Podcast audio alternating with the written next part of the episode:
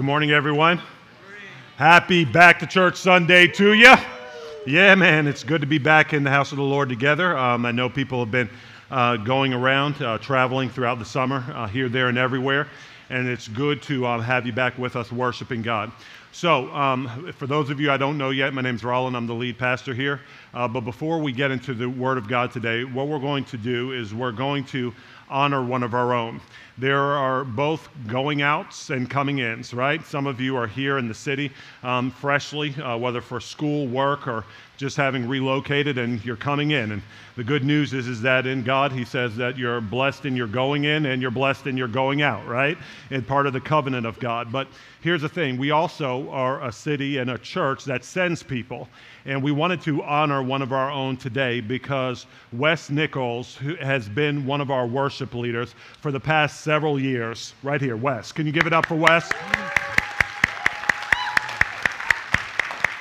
And Wes Wes has done it the right way. He has served faithfully, tirelessly, in and out throughout the years as one of the leaders of our worship teams, helping to do outreach in the city, helping to really disciple people in the house. And he has been a blessing to many of us here. Those of you who don't know him, that's okay. He's actually going to one of our sister churches and will still be connected, but he's getting ready to be launched out so that he can be prepared to eventually help plant a church in the Dominican Republic. Okay, isn't that exciting?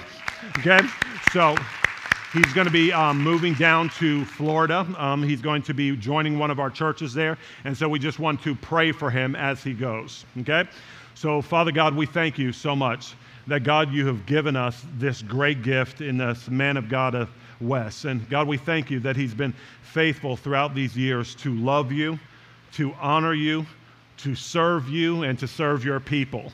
God, we thank you that you've made him a worshiper who has truly taught us what it means to worship you in spirit and in truth. And God, we're praying that even as he's launched out of this place, that you would go with him. God, we agree with your word right now that he's your workmanship, created in Christ Jesus to do good works which you've prepared in advance for him to do. So, God, we pray that as he makes his move to Florida, you would prepare him, you would anoint him, and you would equip him for the works of service that you have for him, not only there in that state, but also in the Dominican Republic. God, we pray that you would build that team and let there be an apostolic sending to establish your kingdom for fruitful ministry for generations to come through their hands. In the mighty name of Jesus, we thank you. Amen.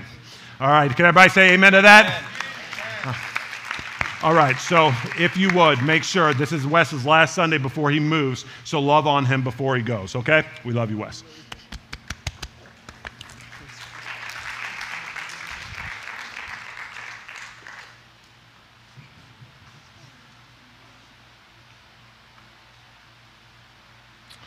All right, so this is uh, Back to Church Sunday. And so, what we are going to do over the next several weeks is we're going to go through a theme called Back to Church, okay?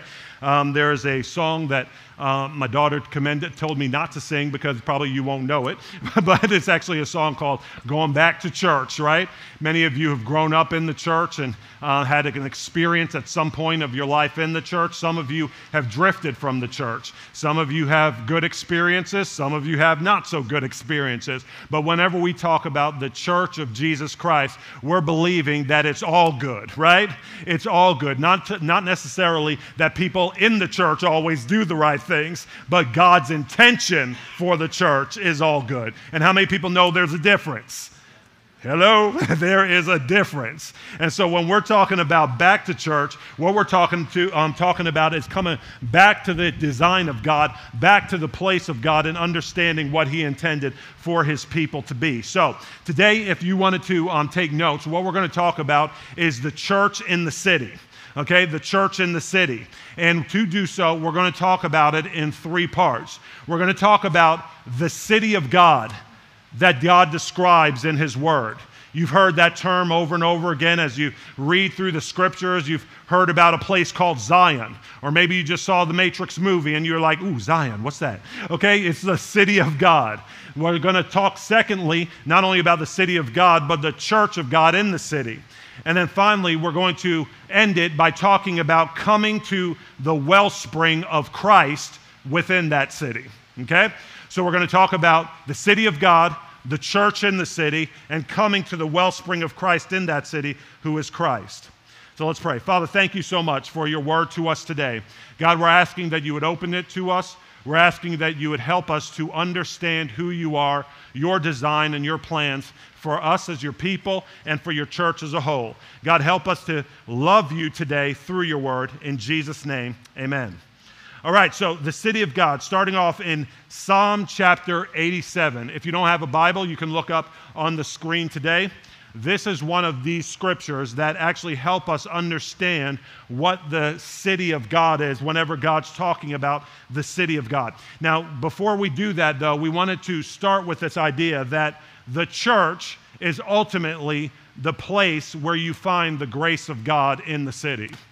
The church is where you find the grace of God within the city. You can go to all types of concerts, you can go to all types of events, you can go to all types of institutions, you can sit through all types of sermons or messages. And I'm not talking about sermons preaching the Bible, I'm talking about people who are on a soapbox, soapbox spreading a message or having an agenda, right? There are all types of places where you can go and hear something. But the church of Jesus Christ is a place where you should experience the grace of God.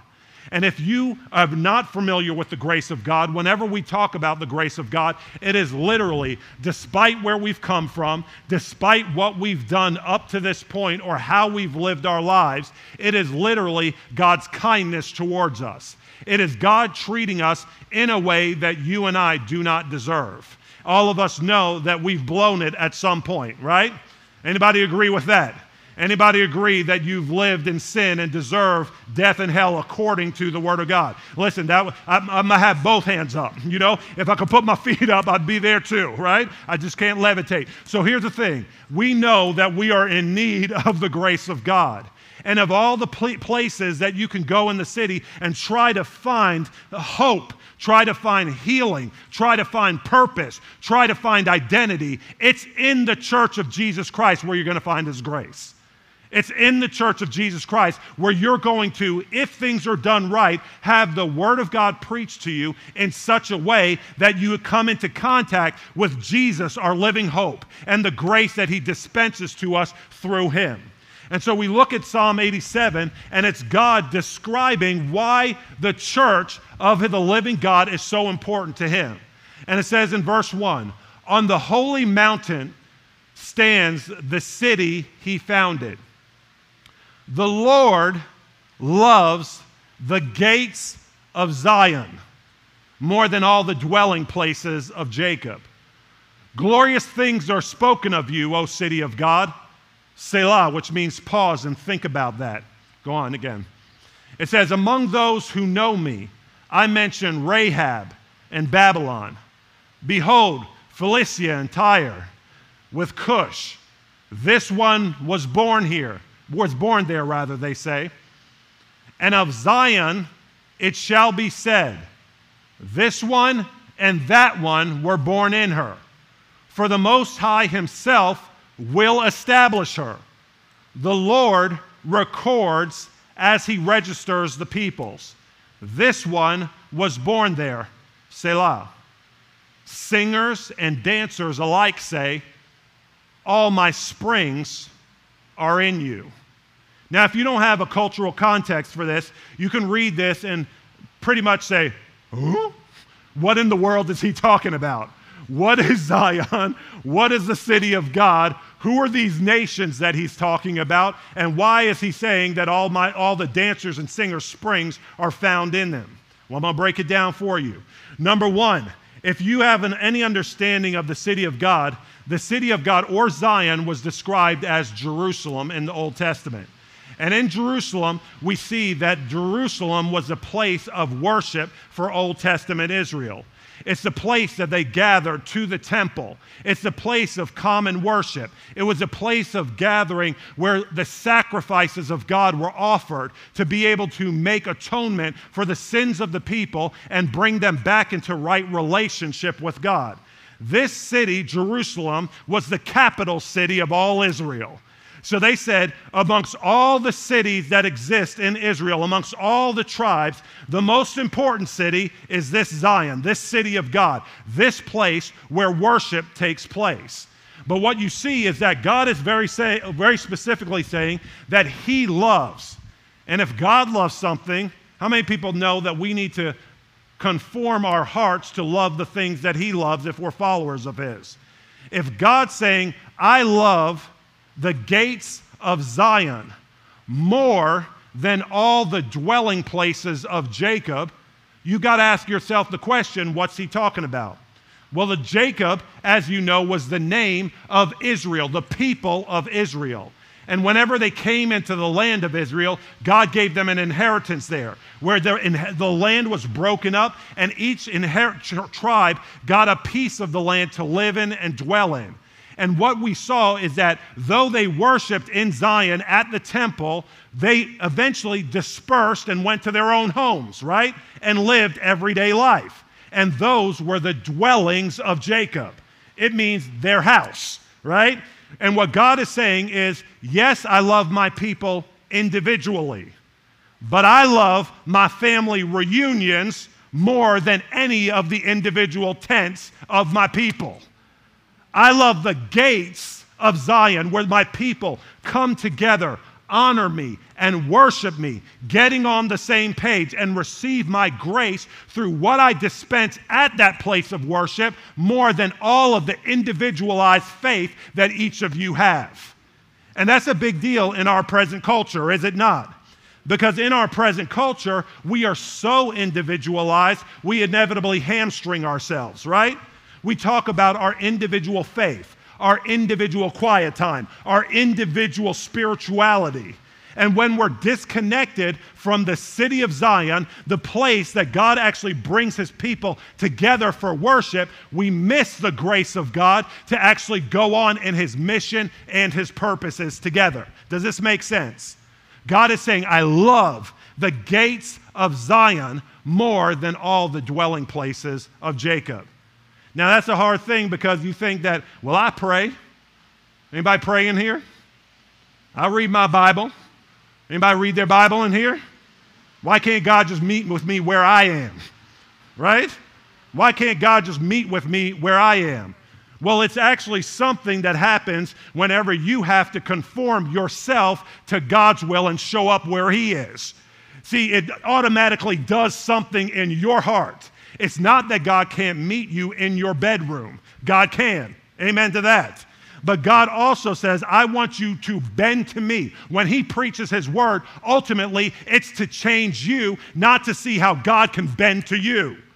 And whenever you show up in the place that He's appointed, the place of His gathering, what He's doing is something inside of you to conform to His image and His purpose, his purposes that will ultimately lead you to His ends and not your own.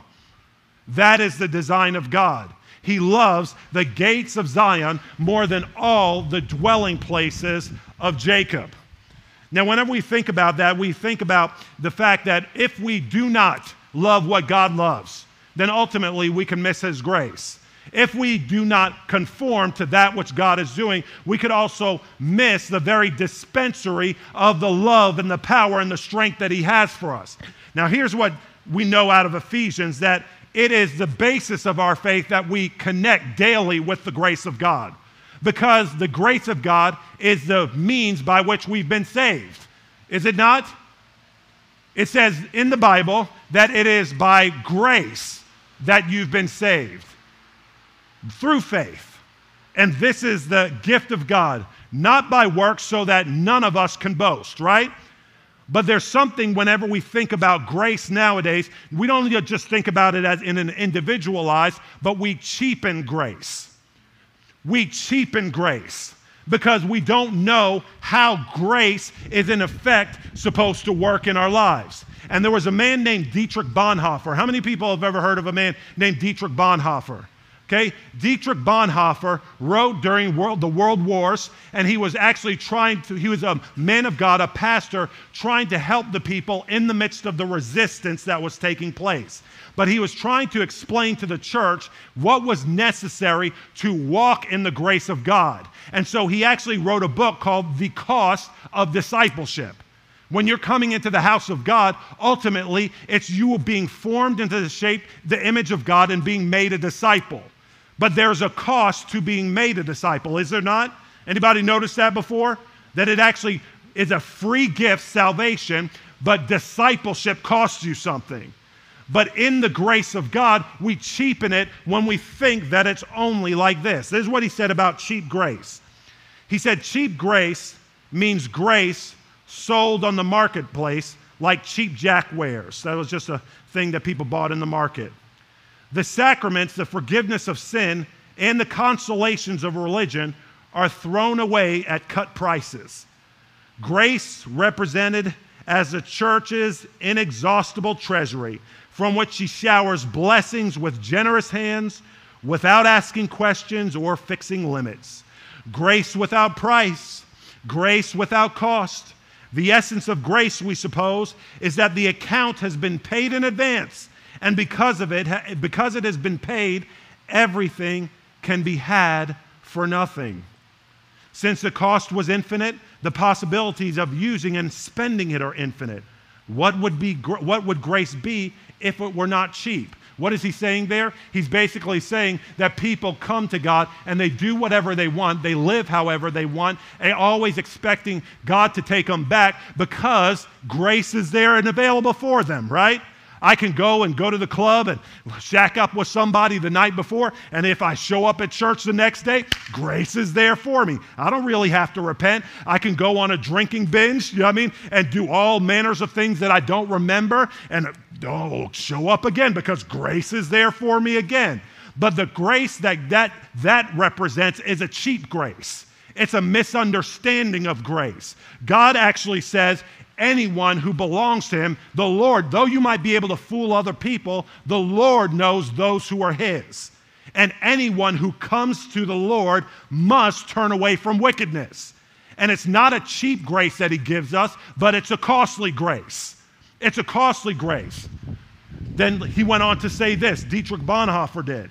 He said, Cheap grace is the grace we bestow on ourselves.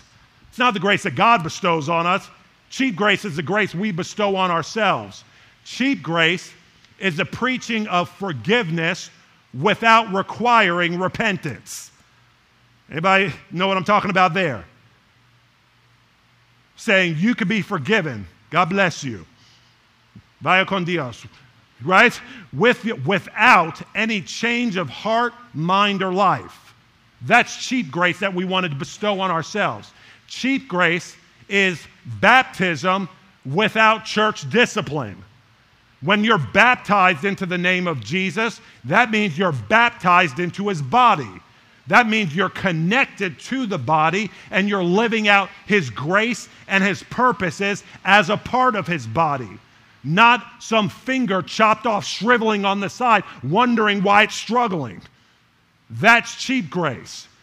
Communion without confession is cheap grace, where we just go through the motions. Anybody ever done that before? Just gone through the motions, taking the sacraments, right? Drinking of the blood and um, eating of the flesh represented in the communion cups of Jesus Christ, but having no confession of sin and no turning in repentance. That's cheap grace. Cheap grace is grace without discipleship, grace without the cross, grace without Jesus Christ, living and incarnate. And whenever you show up in the house of the Lord, you're met not with cheap grace, but you're met with a costly grace. A grace that He calls you to that inevitably changes you from the inside out. And if you haven't been changed, or if you're not willing to change, then you're still relying on a cheap grace that you're bestowing on yourself, and it's not from the Lord. That's why the gates of Zion are important, and that's where you're going to hear it in the house of the Lord. Amen? Because on the streets, everybody will tell you why it's okay to live the way you want to live. Is that not true? Can you not find somebody who will approve of anything you want to do in the city? Can you not? If you talk to enough people, you will find somebody who agrees with you on anything you want to do. Anything. But the Word of God confronts us and it says, here's who God is, you must conform to Him. This is the gospel. This is what He calls us to in the house of the Lord. This is what the city of God represents. But the good news is it's not just for some people, it's actually for everybody. In the city of God, it said in the scripture that he said he would mention Rahab and Babylon, Philistia and Tyre, and Cush. Who were these people back in Old Testament Israel? They were known as the enemies of God. They were known as people who came against the nation of Israel and constantly did war against them. But in Zion, in the city of God, here's the beautiful thing it said that of them it would be said that they were born here that they were born in Zion, that they were born in the place where the Word of God was exalted and the Bible was preached in such a way that they could see God clearly and He could make them a new creation. Is that not the gospel of Jesus Christ? That He says, I make you a new creation. Anyone who's in Christ he says, is a new creation, that the old has gone and the new has come. And if you find yourself having lived for years in the same old way, you can repent today. Repent today, come to Jesus, and from the inside out, He'll make you a new man or a new woman and say, Of you, you were born in the city of God. And then by faith, you can, through Jesus Christ, live as one who was born in His house, meaning you have His DNA. You have His Spirit living inside of you, which empowers you to live for Him. You have His Word directing you to show you how to live for Him. And then you have the people of God surrounding you, encouraging you to continue on and not give up in Him. That's what happens when people are born in the city of God. But when you see the church of Jesus Christ in the city, you understand that the church is God's vehicle through which to dispense grace as well.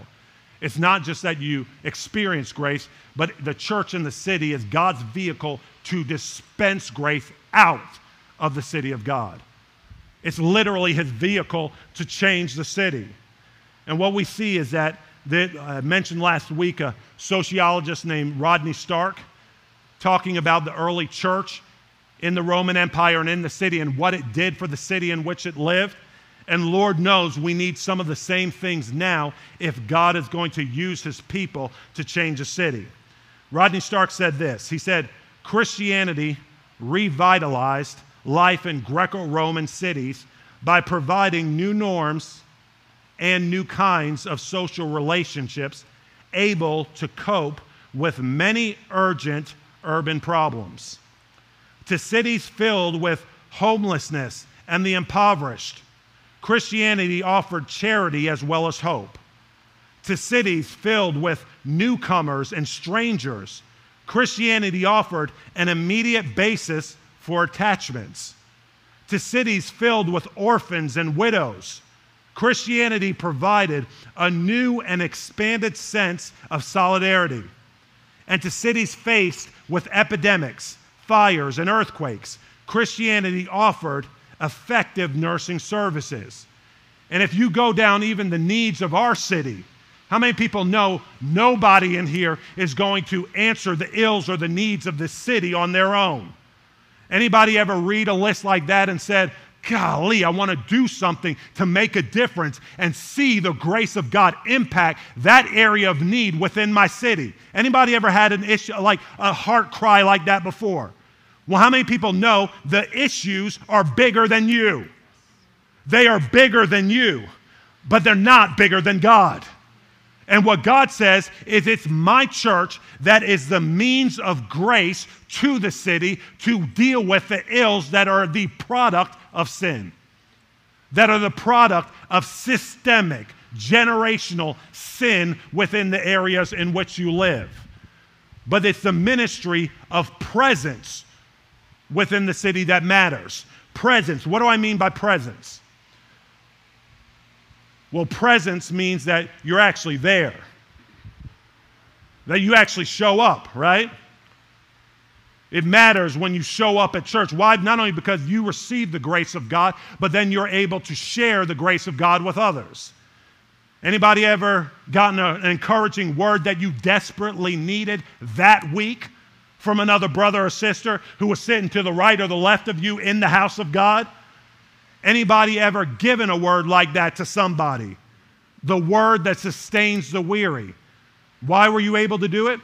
You were able to do it because of the ministry of presence.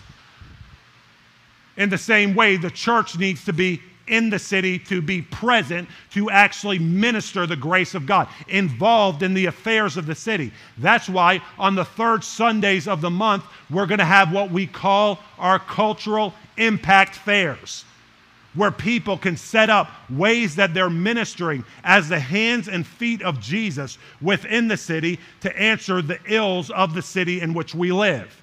And you can find other men and women of God here in this place who you can go out with to answer those ills, being a dispenser of the grace of God. But presence matters in that place. I think about how the Bible talks about the presence of God, right? And if you've ever read further in the Psalms, King David actually said about God's presence, Where can I go that I, what? Am not in your presence, right? If I lie down at night, there you are with me. If I go down to Sheol, there you are, right? If I go down to the depths, you're right there with me. Good news, right? But there was something significant. Though God was omnipresent, there was also something significant about the temple. And when they showed up at the temple and started offering their sacrifices, there was something called the kabod of God, the glory of God that was released in the midst of the people standing in front of God's presence, giving sacrifices at his throne, and the power of God went out to change the cities in which they lived. And that's the importance of coming and worshiping Him in Zion, because in that place of strength, you take the glory of God with you out to dispense His grace. It's not just Him always being around, you've got to acknowledge His presence. It's not just Him being anywhere or everywhere, it's Him in the place that He's determined for His meeting. And then from that place of strength, you go out to dispense His grace. That is the importance of the church in the city. Now, many of you are new to college. I heard a little bit, I was out getting water, but I heard a little bit of a cheer for some people who are students, and I know there's some students here. Some of you are here who are new because you came to the city for work. And I read an article recently out of uh, the Gospel Coalition. Anybody heard of the Gospel Coalition before? Okay, they have a lot of uh, good, just gospel centered articles. And there was one in particular about a man who was uh, talking about the need when you are a freshman to get grounded in and committed to a church. And he was talking to college freshmen who will have the temptation to be overwhelmed with their studies or overwhelmed with their new experiences, all the new freedoms that they have, and convince their, themselves that they don't need to go to church because they need their sleep more than church or they, they need to connect with that friend of theirs they met the night before, right? Rather than to show up in the house of worship. And he was talking about not only them as freshmen, but anybody who's in any time of transition. Why you need the house of the Lord to be an anchor to your soul. And hear me now. Let me, hear, let me say this clearly to you. We're not just talking about Second City Church. You hear me? We're talking about the capital C church. So if you don't find yourself here, Fine. We need you to find yourself somewhere. A good Bible preaching, Jesus loving, spirit filled church that you can walk with in the city in which you live. And he was saying that when people mistake their need for other things rather than being grounded in the church, he actually said this You need the church because you ultimately need in the city to hear God's word. You need to hear God's word. Anybody in a work environment where you're hearing God's word? Me. okay? That's about it. Cole, okay? That's about it. Everybody else, you need to go to a place where you can hear God's word. You need the church because you need wise and godly mentors. How about this? Anybody got all the answers in here? Not me. Okay? You need wise and godly mentors. You need the church because you need accountability for your profession of faith. Isn't that a big one in the city? Isn't that a big one in the city? Anybody ever been dating somebody before and it took a while for you to admit that you were actually in a relationship on social media? Come on now, be honest. And you were like, Am I really serious about this person because I have not changed my status? And you need some accountability for your faith if you're actually saying you belong to Jesus. Where do you find that? You find it in the house of the Lord. You need the church because you need reminders that your identity rests in Christ crucified. By his death, he purchased for you all the power, energy, and motivation you need to invest your life in a local church. But he said this to quit attending church in college, and I would dare to say in any time of transition not just in college, but in any time of transition. To quit attending church in college would be like Noah jumping out of the ark, forsaking the chief means God was using to preserve him. Can you imagine that? He said, The, the flood is coming. The flood is coming. I want you to build an ark, Noah. And if Noah said basically, God, I got this umbrella. I'm good. And it can cover me, and it's a big umbrella, so it could cover me and my family. Guess what would have happened to Noah? Drown, baby, drown. He can only tread water for so long. Same with you spiritually. You could only tread water for so long. Don't talk about, well, I haven't been around in a while and I'm doing fine. Well, let's see when you tire out and the storms of life hit you. The storms of life hit you, you better believe you need the ark to keep you afloat. Now, Jesus is ultimately that ark, but his church is the body by which we're held up. And in this city, you're going to face all types of frustrations, all types of opposition, all types of pressures.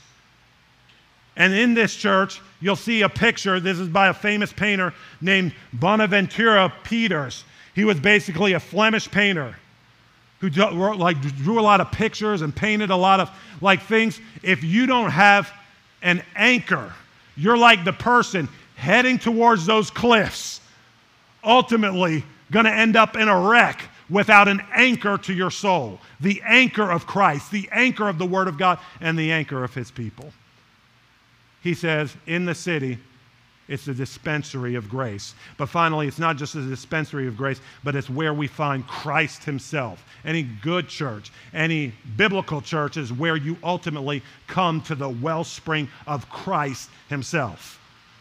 Remember, it said that all the singers and all the dancers, their wellspring, Psalm 87, all their springs are found in you, right? Some of you never been in a church before where they have people dancing up front. Let me tell you, that's very biblical. Anybody know that? Oh, that's right. You, you don't get to just dance in the club, you get to dance at church. That's right. Oh, it's very biblical. There were people that God Himself had appointed in the house of the, of the Lord, in the temple, to worship God, not just with instruments, not just with singing, but David actually appointed people to dance in worship. What does that do? It frees our hearts, does it not?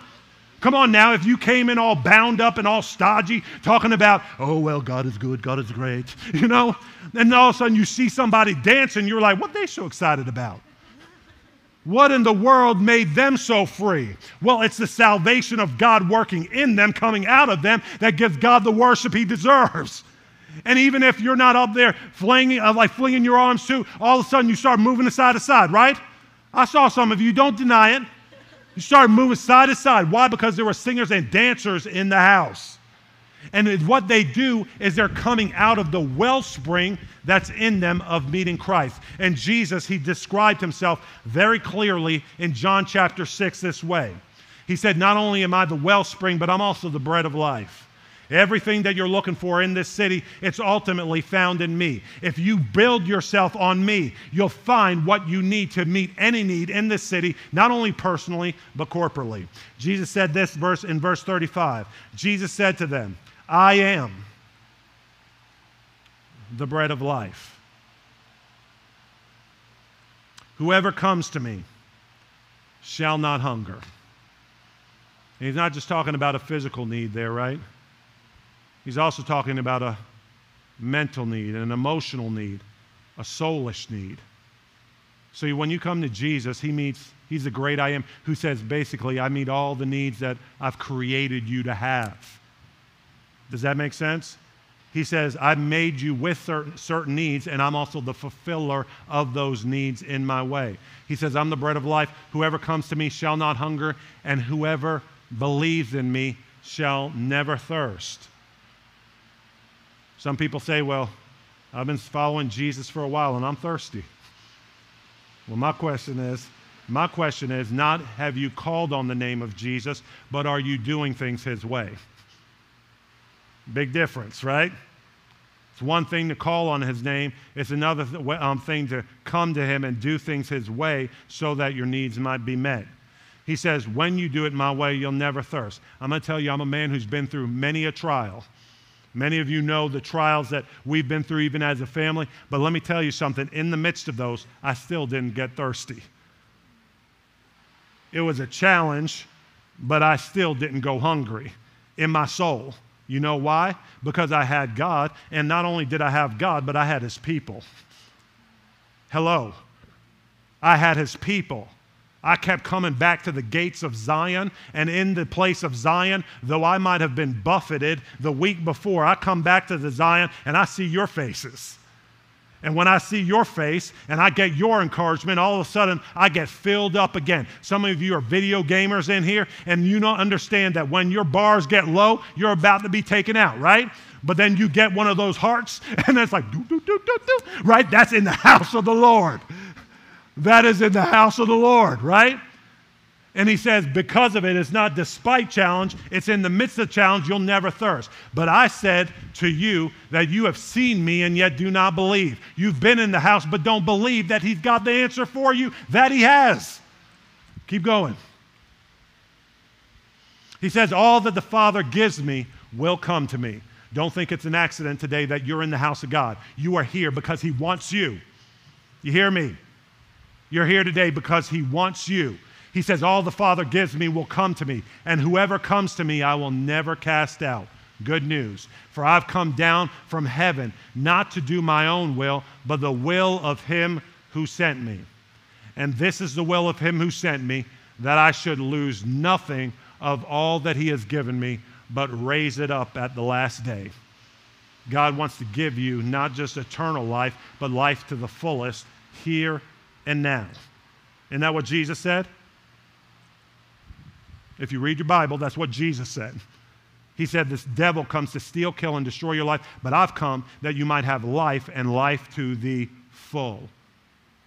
You don't have to be messing around with all those girls. You don't have to be messing around with all the drunkenness or the drugs. You don't have to be messing around with all the things that steal life from you. He's trying to give you life.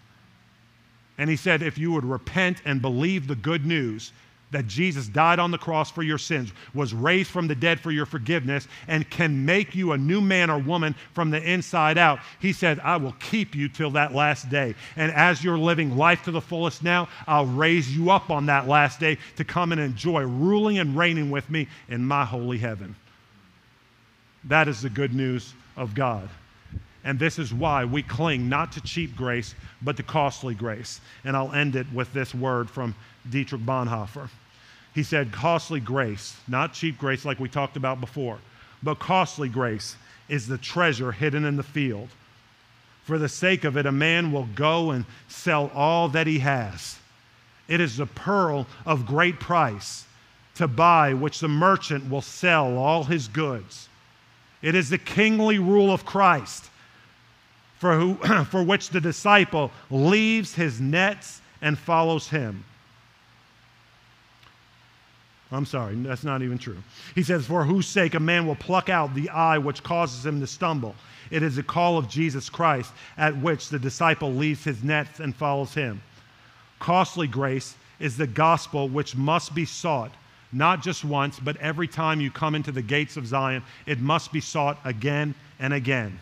The gift which must be asked for, the door at which a man must knock. Such grace is costly because it calls us to follow. It calls us as us to actually move and do something.